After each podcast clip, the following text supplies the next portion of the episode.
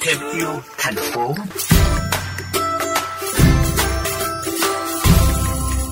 Quý vị thân mến, theo thống kê của nhiều tổ chức về môi trường trên thế giới, quần áo cũ xếp thứ hai trong các loại chất thải được thải ra môi trường, chỉ sau rác thải nhựa.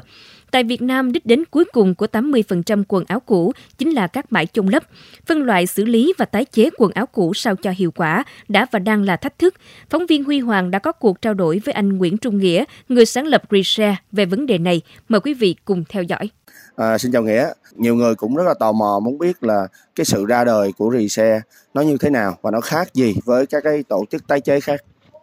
Câu chuyện của Reshare thì nó cũng xuất phát từ chính cái nhu cầu của gia đình có nghĩa là mình à, đang có khá là nhiều quần áo của tại nhà nhưng mà mình không biết à, xử lý nó như thế nào. À, mình à, gửi đi các tổ chức thiện nguyện khác thì họ lại không công nhận nữa. Nếu mà cho ra bãi rác thì nó lại ấy nấy quá. Nên mình mới nghĩ là có cách nào để cho nó có khả năng gửi đến những người cần mà nó thực sự là tiện lợi hay không? Kinh tế tuần hoàn là một trong những cái khái niệm mà chính phủ Việt Nam, các bộ ngành và các cái tổ chức môi trường thế giới đã nhắc rất nhiều trong thời gian vừa qua. Thì trở ngược lại với cái mô hình của Rese, chúng ta ứng dụng như thế nào và thực thi ra là sao? Rese thì uh, ứng dụng kinh tế tuần hoàn bằng cách là mình sẽ ưu tiên cái việc tái sử dụng lại trước. Uh, sau đó là Rese sẽ bắt đầu những cái công đoạn mà tái chế, có nghĩa là mình sẽ ờ, xả nó ra lại từ vải thành bông bông kéo ra sợi và sợi có khả năng dệt nó lại thành quần áo mới.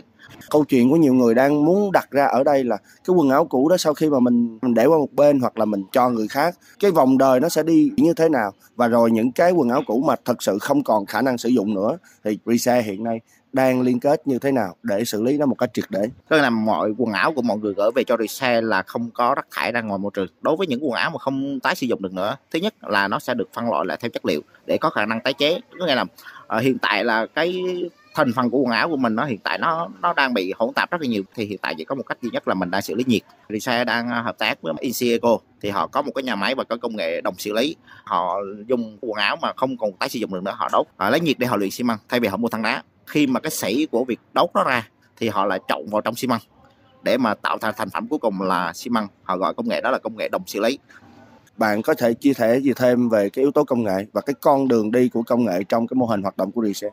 Việc ứng dụng công nghệ là cái ưu tiên hàng đầu vì tại để mà mình có khả năng hoạt động mô hình mà nó tiết kiệm chi phí á, thì mình phải ứng dụng công nghệ triệt để. Nếu mà không có công nghệ thì nó không thể giúp vận hành tiết kiệm. Nên ờ, ngay từ cái bước ban đầu là cái bước ờ, đi ờ, thu gom, mọi người cứ vào website là mọi người đặt được cái lịch. Rồi sau đó là bên đội ship họ sẽ tới tận nhà để họ thu gom giùm cho mình. Thứ hai là cái công nghệ vận hành. Cái đặc thù của cái quần áo là mẫu cái nó chỉ có một cái duy nhất à.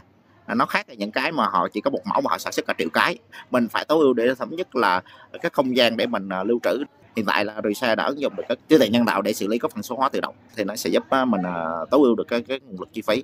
Cảm ơn Nghĩa với cuộc trò chuyện thú vị ngày hôm nay và chúc cho Nghĩa cũng như là Rese sẽ càng phát triển hơn trong thời gian tới.